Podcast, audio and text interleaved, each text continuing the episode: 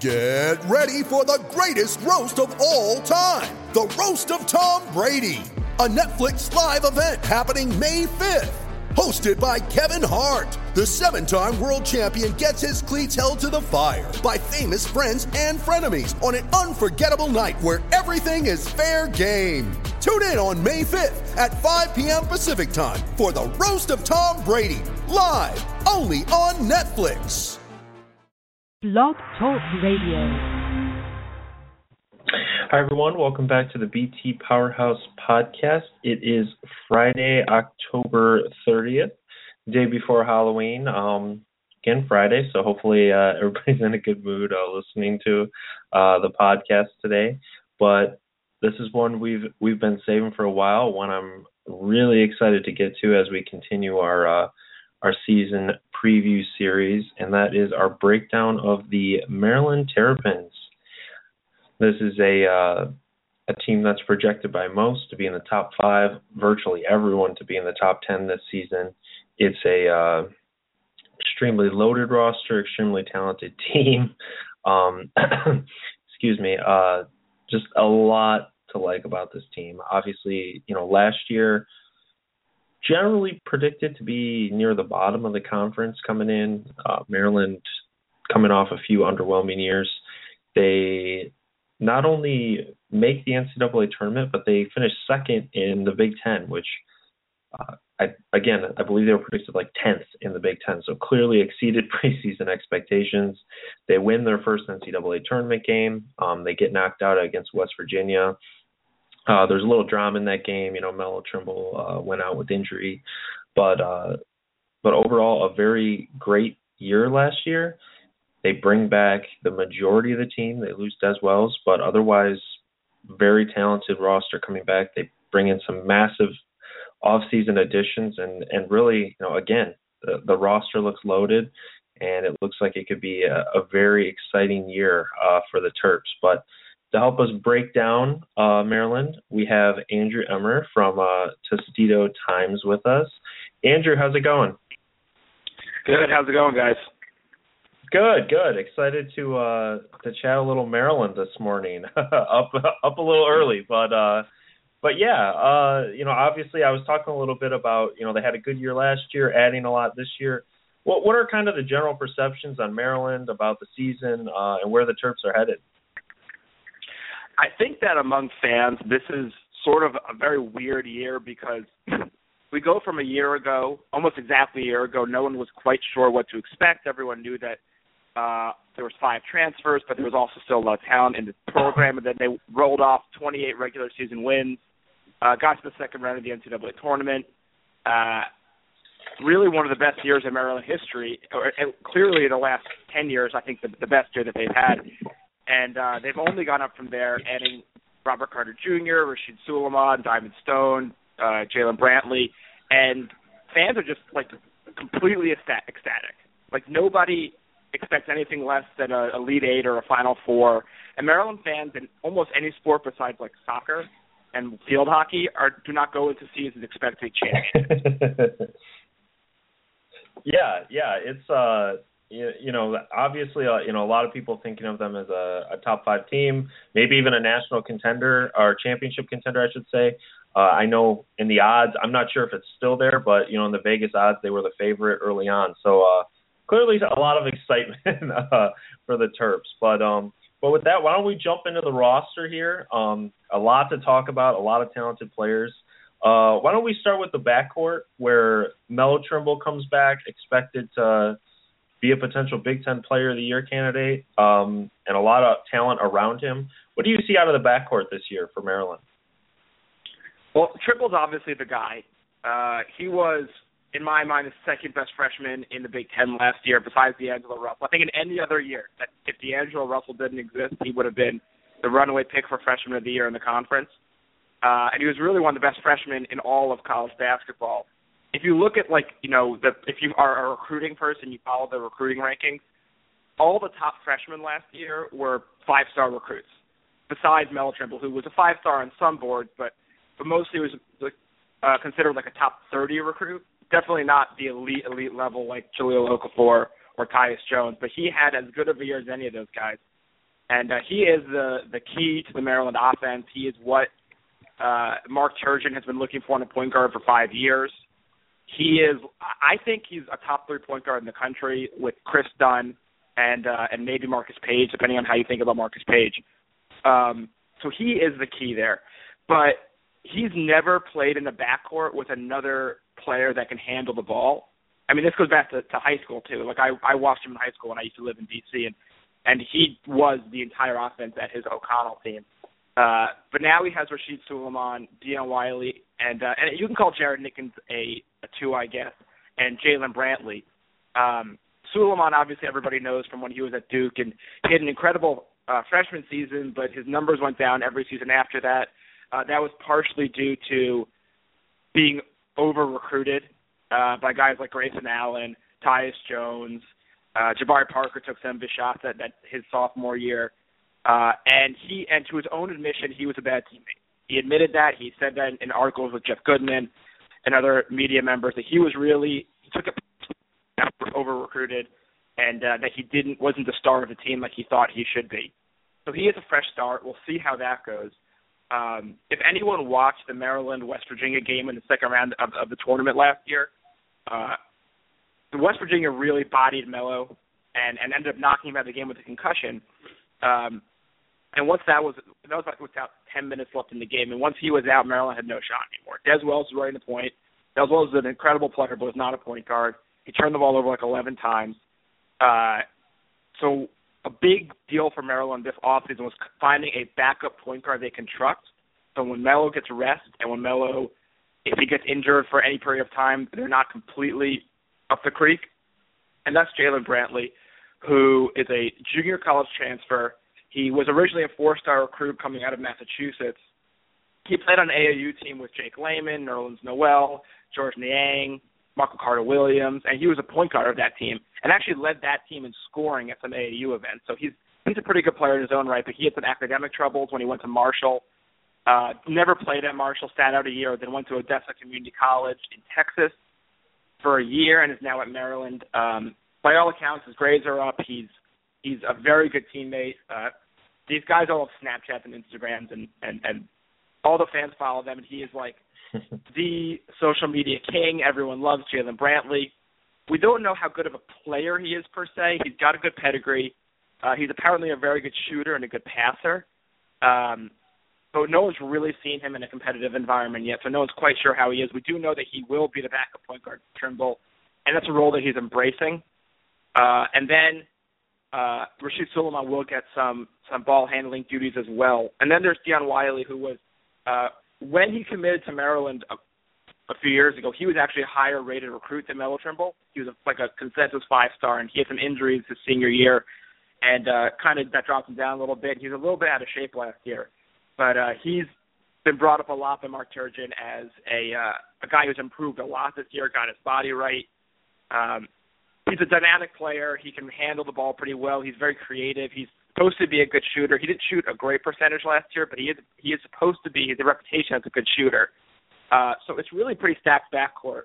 Um, but like everything else in Maryland, it comes down to Melo Trimble. If he's not clicking, it's going to be really hard for them to run their offense because no one else is really a pure, pure playmaking uh, pass. You know, a good passer, a good shooter. He's the entire key to the backcourt. Yeah, I definitely agree. I mean, Trimble is set to be one of the best players in the Big Ten and and really the entire country, and he looks to have, uh, you know, Maryland's going to kind of ride with him. Um, but w- one of the questions I, I did have, you know, specifically regarding Trimble is, you know, one of the things you hear a lot is, you know, a guy comes in, he may have a high ceiling, he may have a low ceiling, and um, obviously Trimble came in, played really well. How much better can Trimble get? Can he get better, or do you kind of expect similar numbers to what he had last year? So with Trimble, I think that's a really good question because, sorry, he does not have the top end athleticism uh, of like what you would expect out of the top point guards in the country. Uh, I I don't even know if he can dunk. To be honest, I've never seen him dunk in person. I I don't. I, I, there's you know there's kind of a joke around the Maryland locker room that that he can't dunk. He claims he can dunk. We don't know. Uh, he has other athleticism. Like he's quick. He's a, a good first step. He's uh, good with the ball in his hands and when you know around the basket, kind of making circus shots. But he will always be hampered by that, and that's probably why he didn't. He wasn't a one and done player, uh, which which he probably could have been, but he he wasn't going to go in the top 15 or something because he just doesn't have that sort of athleticism. But he he definitely can improve as a player. Uh, Mark Turgeon and, and and actually Melo himself has pointed out that his defense last year was not very good, uh, and that he said both Turgeon and, and, and Trimble said that was out of necessity. They had nobody else at point guard, so Turgeon said that he told Melo, "Don't get yourself in foul trouble because if you're in foul trouble, we're screwed." And uh, we don't like, we don't have anyone else that can handle the ball. So he was passive on defense last year with Jalen Brantley and and Sulaimon and maybe even Wiley that's not so much of a problem this year, so he's probably going to be more aggressive with the, with um, on defense. And uh, when he was aggressive last year, he did come up with a lot of steals, which is which would be really nice for this team to get in transition off of steals from Trimble. Um, he he seems to have pretty good hands on, on defense when he does try. And then the other thing he definitely needs to improve on is as a passer and as a facilitator. I don't think he averaged like three assists last year, which is fine but not what you want out of a potential, you know, national or Big Ten Player of the Year or you know All American point guard. He needs to to get that assist numbers up, and that's again something he is he's stressed in in interviews so far this off season. And uh, that shouldn't be too difficult with the talent around him. Uh, last year when he was dumping the ball into the post, it was to John Graham, who I love, but John Graham is not, you know, a prolific finisher around the rim. Uh, uh, Damonte Dodd is a very, very good defensive player, but again, not a, a great offense, a post offensive player. So, so he didn't have a ton of options. Um, and and uh, Des Wells was more of an ISO player. Uh, so his his assist number should go up, and that'll be very important for this for this team going forward. Mhm. Yeah, that'll that'll definitely be interesting to watch, and you know we'll see how it uh it ends up for the Terps. But uh but moving on to the uh to the wing, um, Jake Layman's back. Uh, decided to forego the NBA draft to come back to Maryland. Uh, what what do you see out of the wing group this year for Maryland? So going into this off season after last year, um, for Maryland to have been great this year, clearly they needed, they needed to have Melo back. But but a lot of fans are a lot of fans are, are a little bit iffy about Jake Layman because he seems to disappear sometimes in games uh, and, and especially in big games and towards the end of the year. But I, I was of the opinion that for Maryland to be truly great this year, they needed to have Jake Layman. Uh, he is a matchup nightmare. He's a six nine athletic wing that can shoot from deep, uh, can get hot, can take over games when he when he wants to. But it's it's imperative that he's more aggressive and he really takes on the the responsibility of being a senior. And he will be the first player and the only player at Maryland to have played for Mark Turgeon for four years. Um, he he is another with Trimble. He's another key to the offense. Uh, if, if he is cutting to the basket, if he's been more being more aggressive, if he's hitting his shots from deep, it really opens everything up for Trimble to drive into the inside and for the big guys to work around the paint. Um, the problem with Maryland's wing, and I think this would be the only like like true weakness on the team, is that there's not a ton of depth. Um, behind Layman, there's Jared Nickens, who is a, an excellent, excellent spot up shooter and showed even a little bit of potential at being able to make shots for himself, although not a ton.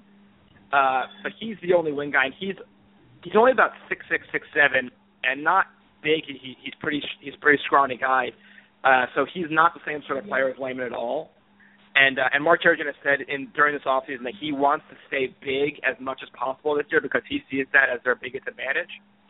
So that means that you really have to have Layman play three almost every minute of the game.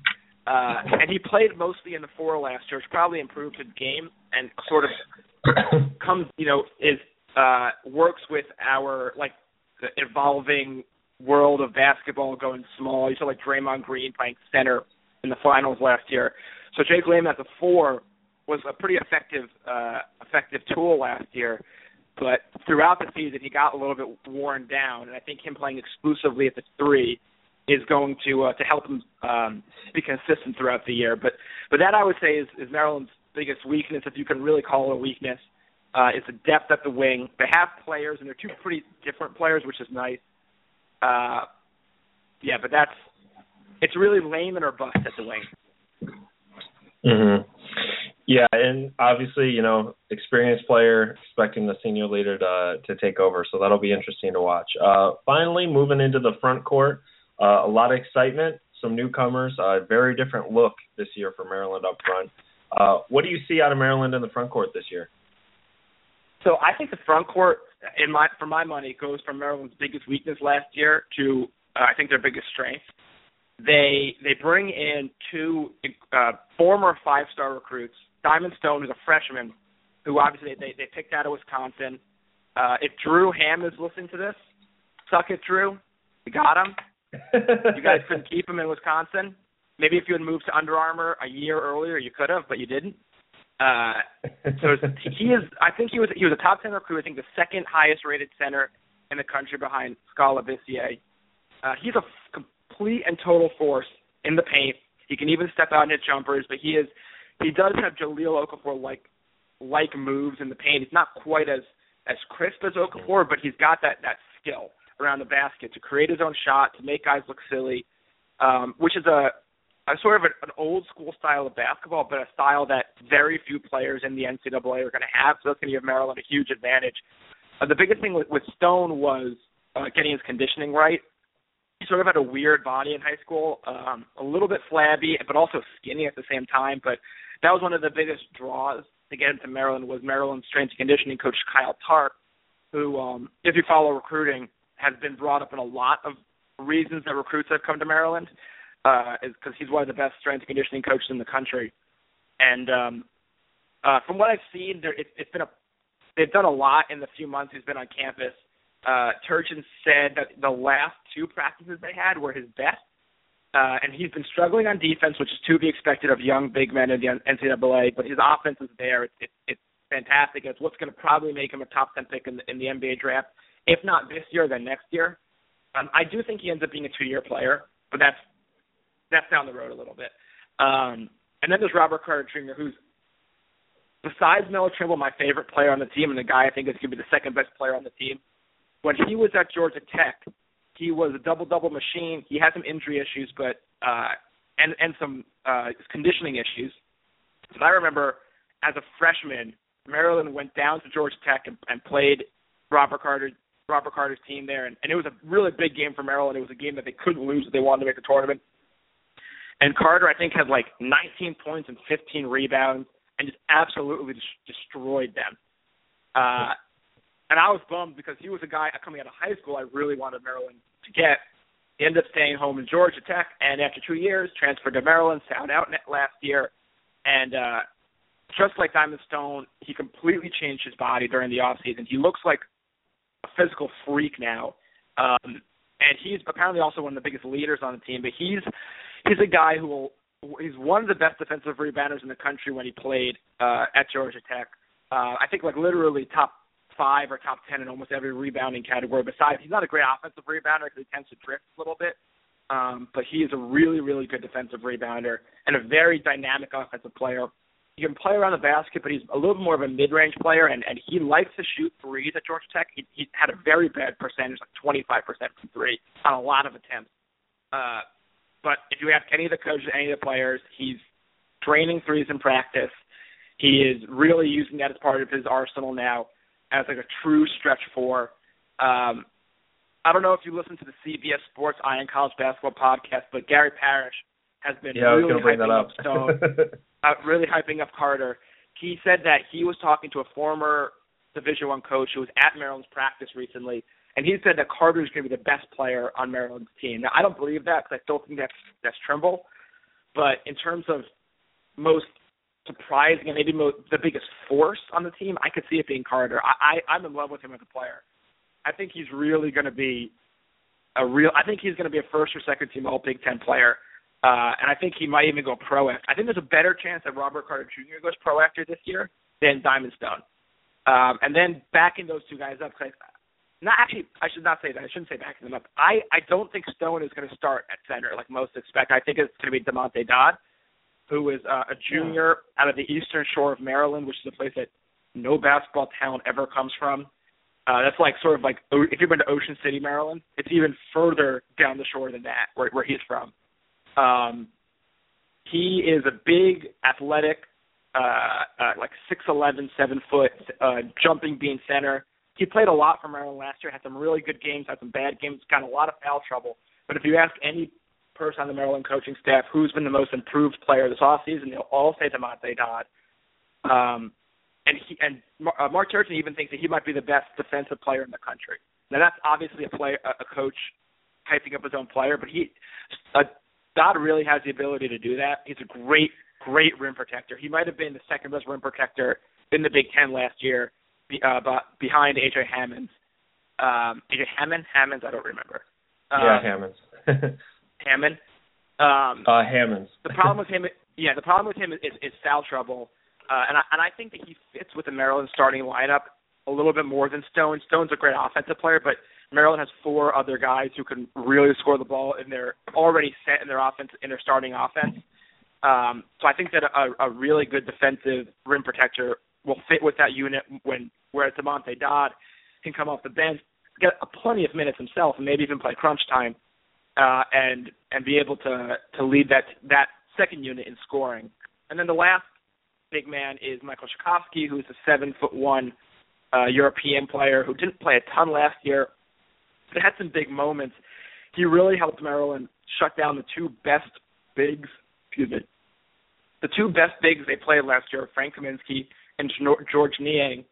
Turgeon threw Cekovsky on both those players to cover them, and he did a pretty good job with his length. Um, he's still a work in progress. In a year or two, he might be a really, really good player. I'm not sure exactly where he falls right now.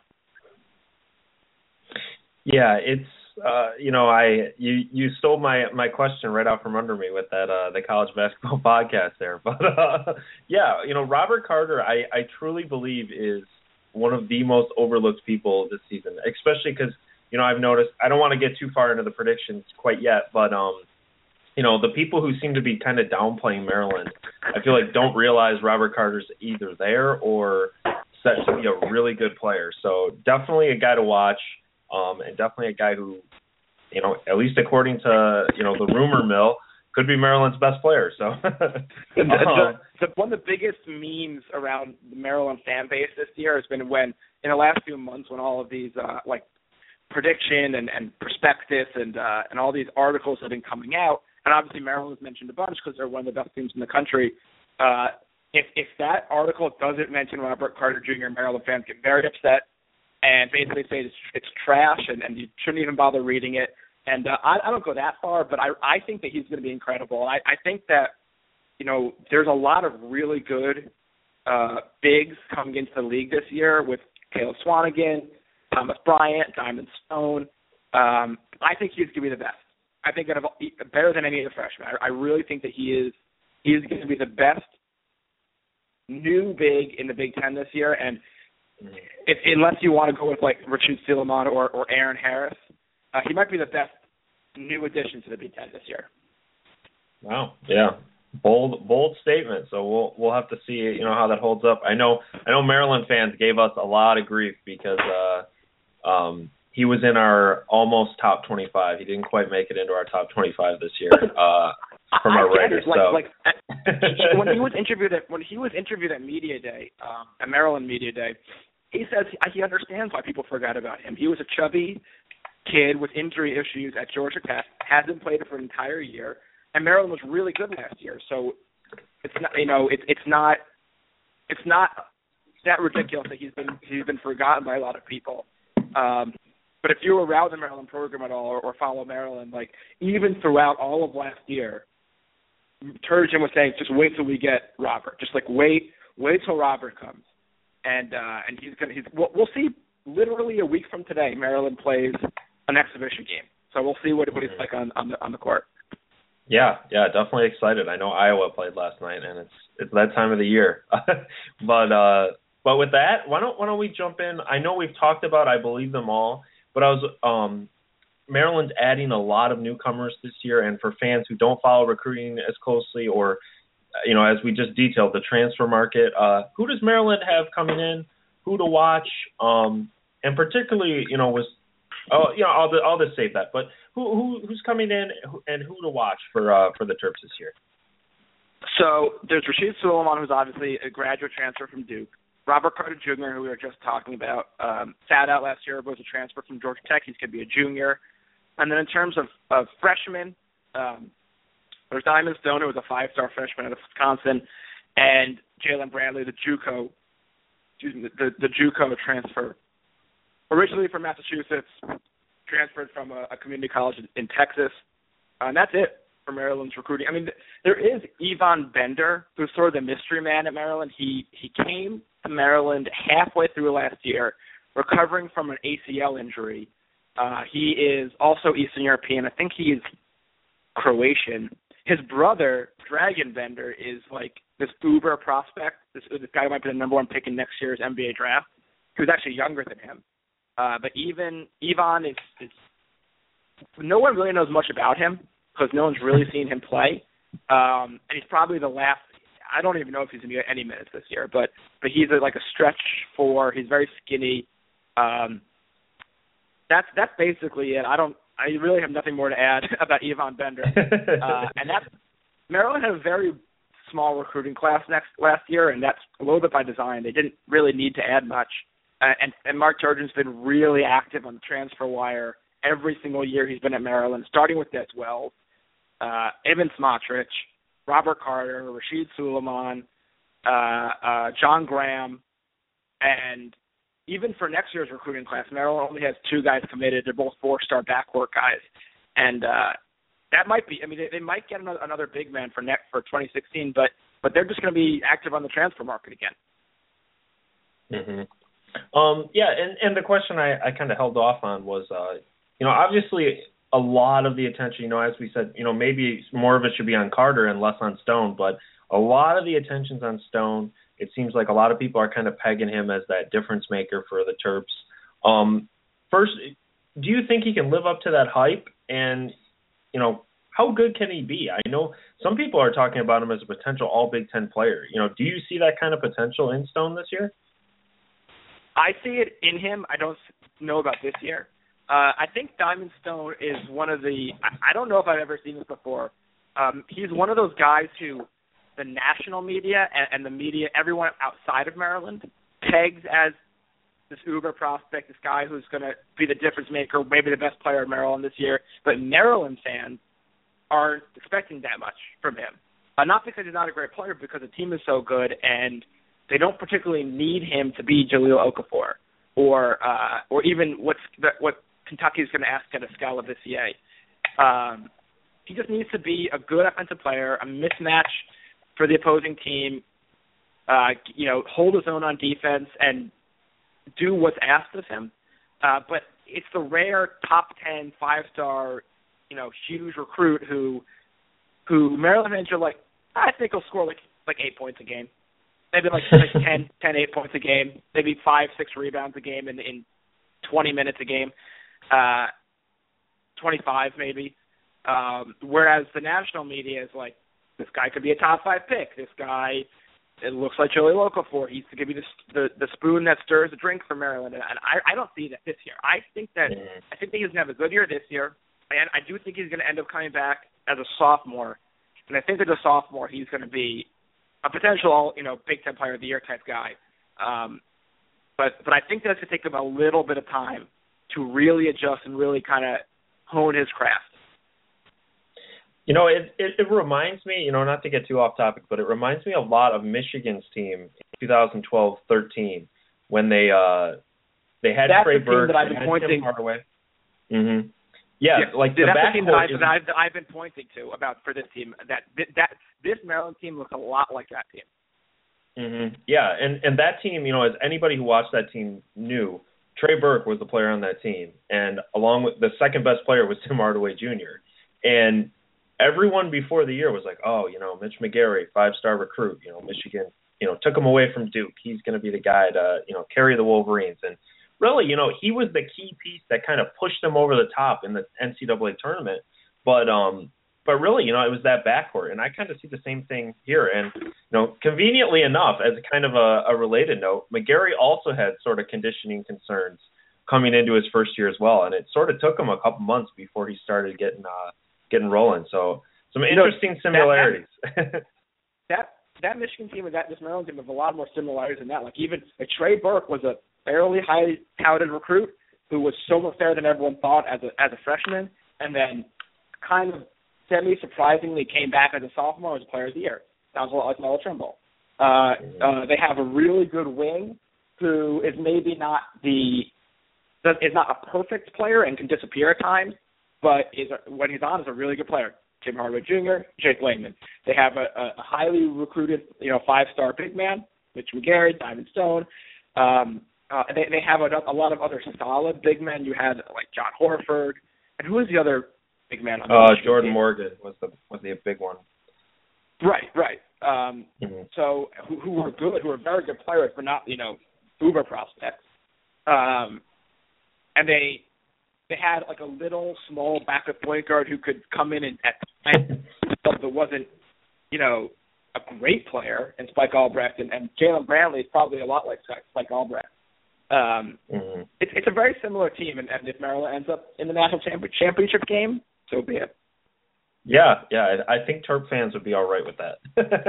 yeah. Um, uh, but yeah, I, I guess moving on, I, I had a few other just uh, minor questions here before as we move on to the uh, my last couple of things. But um, but one of the interesting dynamics that's going to be different for Maryland, obviously this year, is this is the first year I'd say in a long, you know, maybe I'm inaccurate here, but the first time in a long time that there are serious expectations on this team. Uh, you know, as I was talking about at the beginning of the podcast, you know, Maryland was predicted like 10th in the Big Ten last year.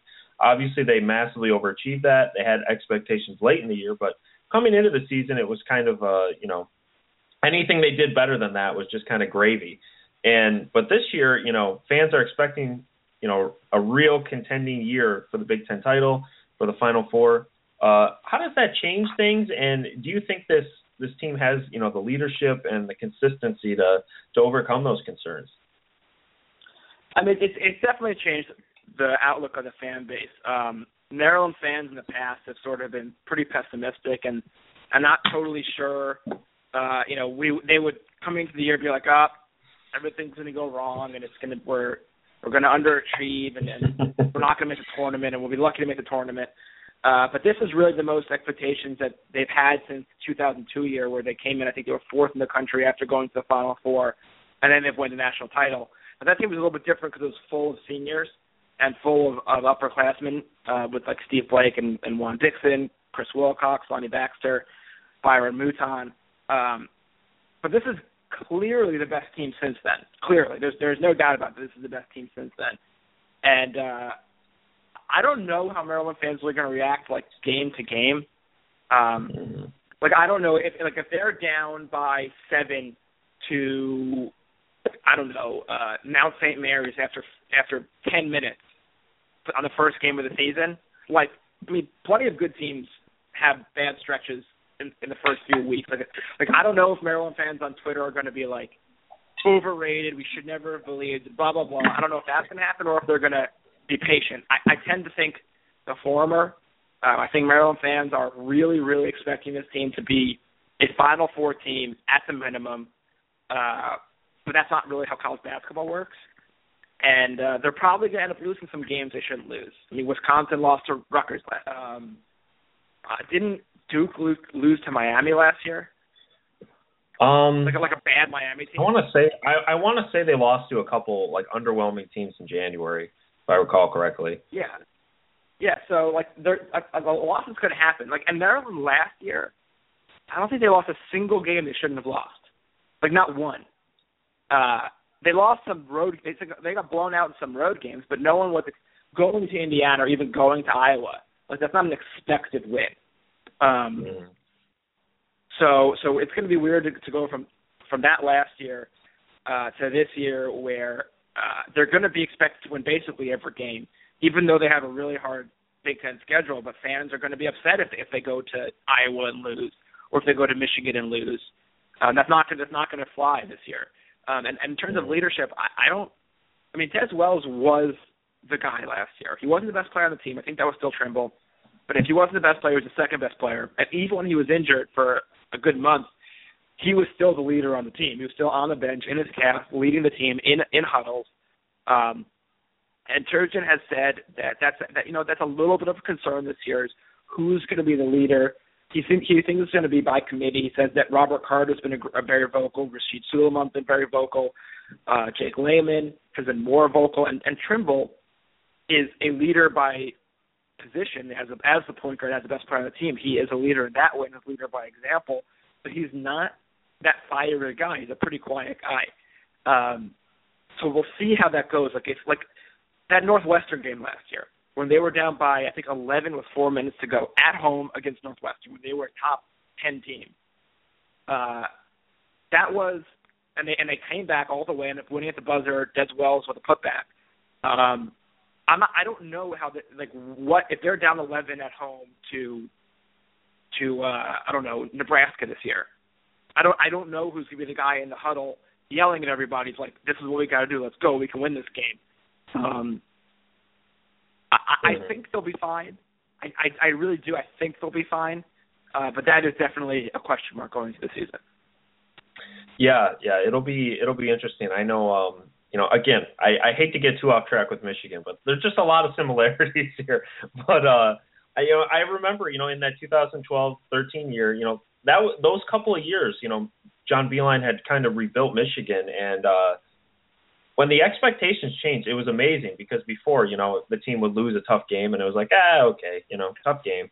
But once you have all this talent, you know, people just lose their minds at, you know, being down by five points in a game you end up winning. It's it's crazy. Um, but just just one point that you made that I, I, did want to. Maryland's Oh, second Maryland's second game of the year this year is against Georgetown at home, in was probably the most anticipated Maryland game that I can I can remember, like ever.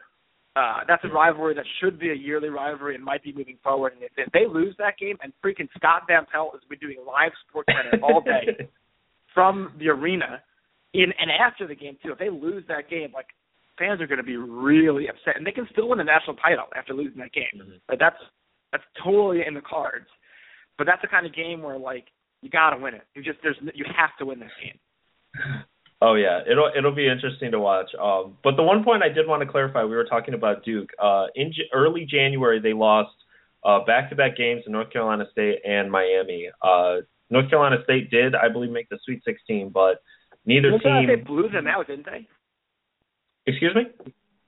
Didn't North Carolina State blow them out? Uh, looks like they won by 12. Um, Mm-hmm. I'm not sure. I I didn't look at the the score chart, but uh, but yeah, they lost back-to-back games, and you know, may not sound the worst, but you know, for a national championship team, uh, I remember when people were like, "Oh man, is Duke going to be able to get back on track?" So that'll be something interesting to watch this year uh, for Maryland. But but one thing you you did start talking about, and I did want to get to briefly, uh, is the schedule. Um, the Big Ten schedule relatively predictable. Uh, I think everybody at this point realizes it's going to be stacked. Virtually every game is going to be difficult. I think uh, 14 of your 18 games for almost all the teams are going to be against like top 100 KenPom teams. It's going to be tough. Um, but the non-conference schedule, Maryland has some interesting games. You brought up the Georgetown one. Uh, they have a huge matchup in the ACC Big Ten Challenge, which some are rating as one of the best non-conference games of the entire year. Uh, what do you expect out of non-conference play? Do you think this is a good schedule given where the roster is and the teams expected to be? And uh, I guess just what are your uh, thoughts on the non-conference schedule? I think it's good.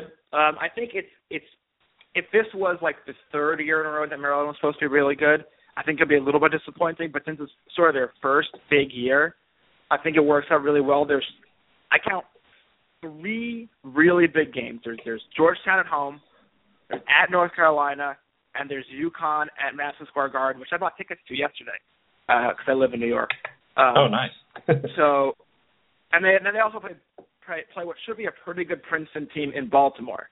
Uh, but it, it it it works out pretty well because they have some buffer games. Like they start with Mount St. Mary's, and then they play Georgetown, and then they play Rider, who's not going to be good, and then they go to their Cancun tournament and play um, Illinois State, who should be pretty good. Um, and then they play the winner of TCU and Rhode Island, and Rhode Island is supposed to be pretty good too. So that those are two two teams who they should beat, but who aren't cupcakes by by any means. Um, and they play Cleveland State, who's bad, and then they go to North Carolina, and then they play St. Francis, who's bad, and then they play Connecticut. So there's there's there's kind of get well games between every all the big games, but there are also enough big games to get them ready for the Big Ten season. Mm-hmm. Yeah, I mean, I, I I kind of agree. You know, for where Maryland's expected to be, which again I kind of want to wait on the prediction stuff. I think this is a little bit of a soft schedule, and it a lot is built into that. The North Carolina game is the only one that you know really stands out um, in my opinion. But but I mean, you do have the rivalry game with Georgetown. You know, you get a and Georgetown should be a, a top twenty-ish team. Mm-hmm. Yeah, and and Connecticut and so, looks and Connecticut top, too. You know, yeah, top twenty-five-ish. You know, top thirty-ish. You know, somewhere receiving votes.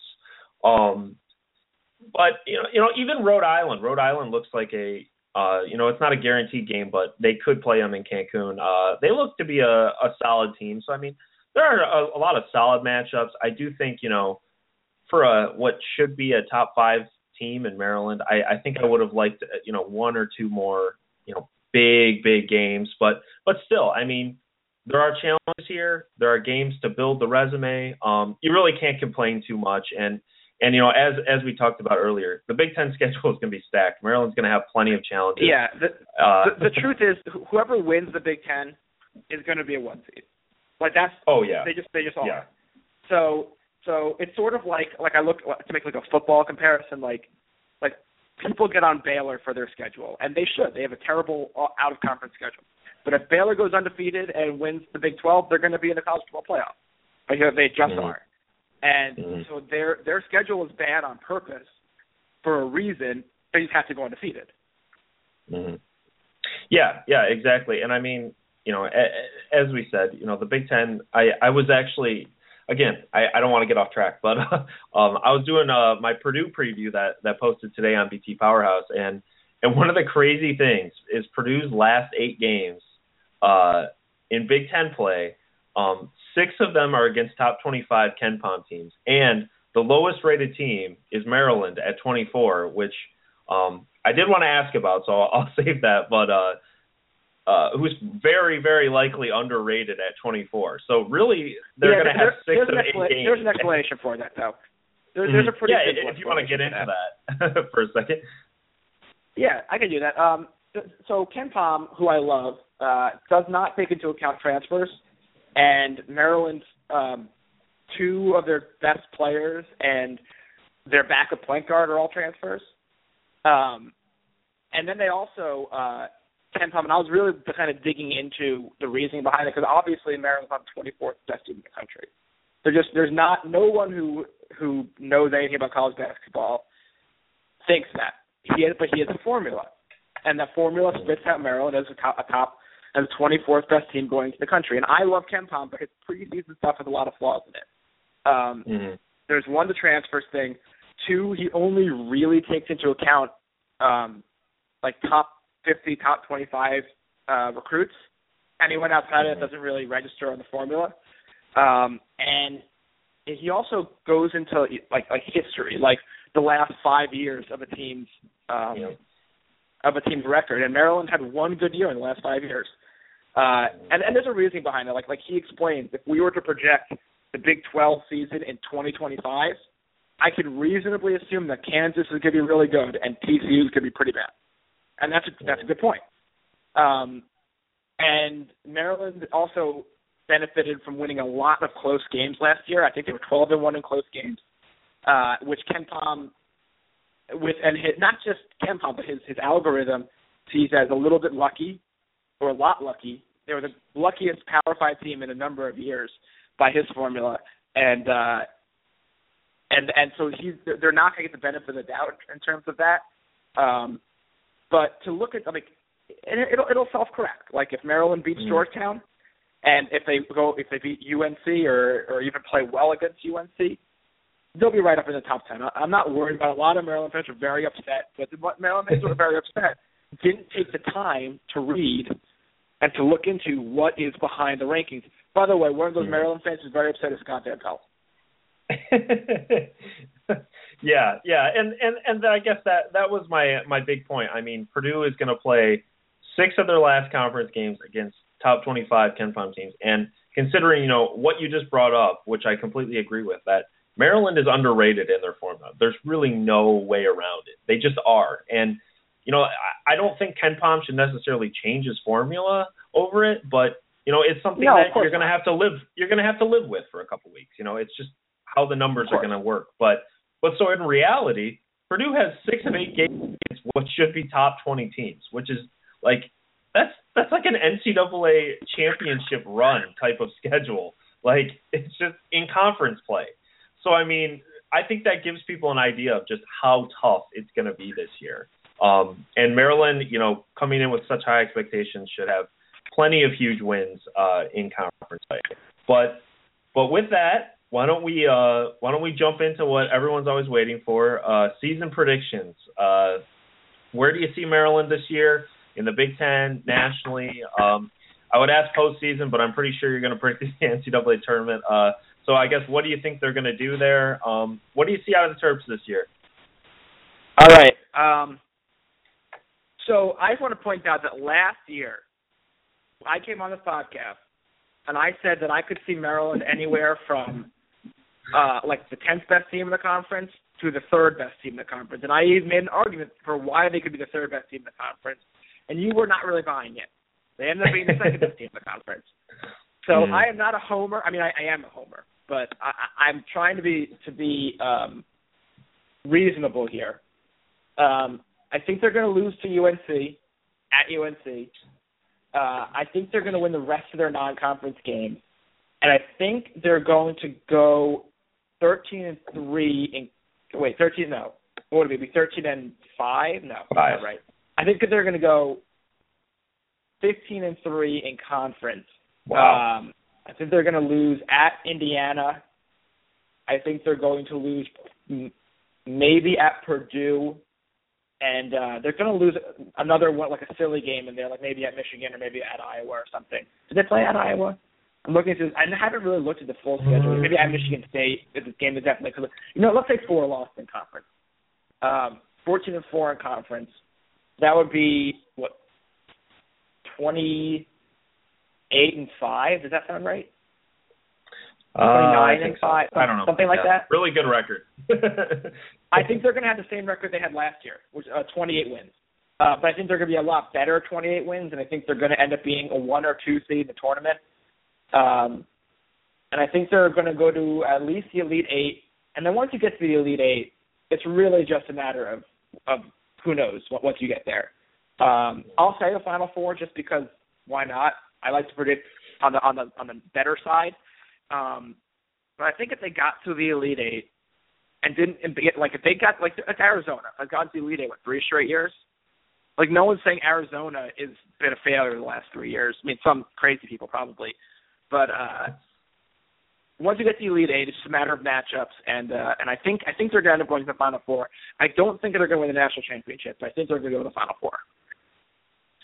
Yeah, I mean, um, oh, and, and I think uh, I think they're going to win the Big Ten. I should have said I think they're going to win the Big Ten. Okay, okay, yeah. I mean, uh, I, I I think you know they're really you know the basic point I think you have to start out with when you evaluate Maryland is roster wise from top to bottom they are clearly the most talented team in the Big Ten. I mean, you can debate whether that fits together the best, but there really isn't any debate right. that it's every the most other, talented every team. Every other team in the Big Ten has a, a, a very obvious and very real hole or, or flaw. Mm-hmm. Mm-hmm. Yeah, yeah, and Maryland doesn't have a clear one. You know, maybe one will develop. You know, who knows? Maybe Diamond Stone is overhyped, or or maybe Robert Carter is just practice talk. But like, there and if, isn't and if a clear hole. gets injured, and if Trimble gets injured, there everything is on the table.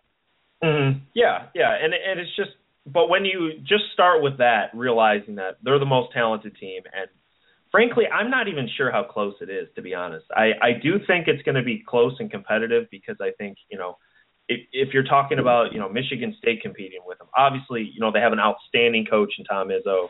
You know there are a lot of great coaches. Uh, you know there are a lot of great players in the Big Ten, but this is the most talented team, and I think when you start with that perspective, it's just you have to think of a reason not to pick them to win the Big Ten, and uh, for me, I I can't as of now. I I just can't. You know they they're the best team in the Big Ten. You know maybe unless something really goes against expectations or predictions, I just I really can't see anyone beating them. You know, I do think it's going right. to be a little closer than some think. You know, because I, I just think generally, you know, everyone comes in like last year with Wisconsin. You know, everybody comes in with this expectation. You know, they're just going to blow everybody out of the water. But usually, the Big Ten comes down to a game or two. It's just kind of how it well, unfolds. The, Maryland's last game is at Indiana, which mm-hmm. I mean could end up like being the conference championship game. Like that's that's how close I think it might be. Mm-hmm. Yeah, yeah, and I mean, which as a side note, the Big Ten does a great job at setting up the final weekend of games. By the way, uh, they always have some great showdowns uh, the last weekend. But but um, with that point aside, uh, yeah, I mean it's it's going to be close, but I think ultimately Maryland's going to come out on top. I think the talent's going to win out, and you know one of the big things is you know we were talking about you know especially in this year's Big Ten, you can lose on any given night, but but they're just going to out talent some of these teams. You know, when they face a Northwestern or they face uh, you know a Nebraska, I, I know those are sort of the bottom teams, but uh, or in Illinois, you know, they're just going to out talent them and win.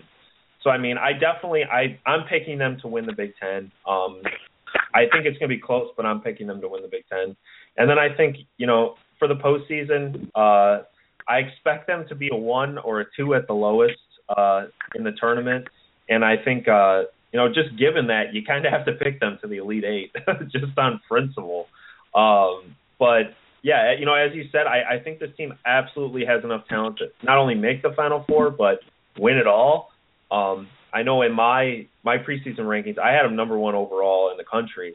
Um, but we'll see. I mean, the final somebody always gets hot, so who knows in the final four. Sure. But uh, I mean, M- M- yeah. Maryland beat Maryland beat Michigan State twice during the regular season, and Michigan State went to the final four. Maryland lost the second round. So, so it's really mm-hmm. hard to predict a tournament. When, when I do predictions, I really like to say like what this team could do, and like yeah. what would be an, an acceptable expectation because it's so hard once you get to the tournament to actually predict what's going to happen in the tournament. Like it's hard enough when you have the bracket in front of you to do it. Yep. Yep. Uh, you can how, how are you going to do it in uh in October? But you're right. I mean, Maryland is the best is the best team in the in the Big Ten. They might be the most talented team in the country. Uh, they certainly, I think, have the highest upside in the country. Um, I mean, this is a team where if we look back five months from now, I don't know how five months from now, and they just just ran through their schedule, like it wouldn't be that big of a surprise. Like if, if no. Diamond Stone is a real five star recruit and if Melo Trimble is one of the best point guard in the country, and if if Jake Layman is hitting 45% of his threes, and Diamond Stone is one of the best rim protectors in the country, um, and Rasheed Sulaimon is one of the best perimeter defenders in the country, which something we didn't even talk about. I mean, that's I think what Sulaimon is going to bring to Maryland. The, the biggest is, is he's going to be their best defender on the perimeter.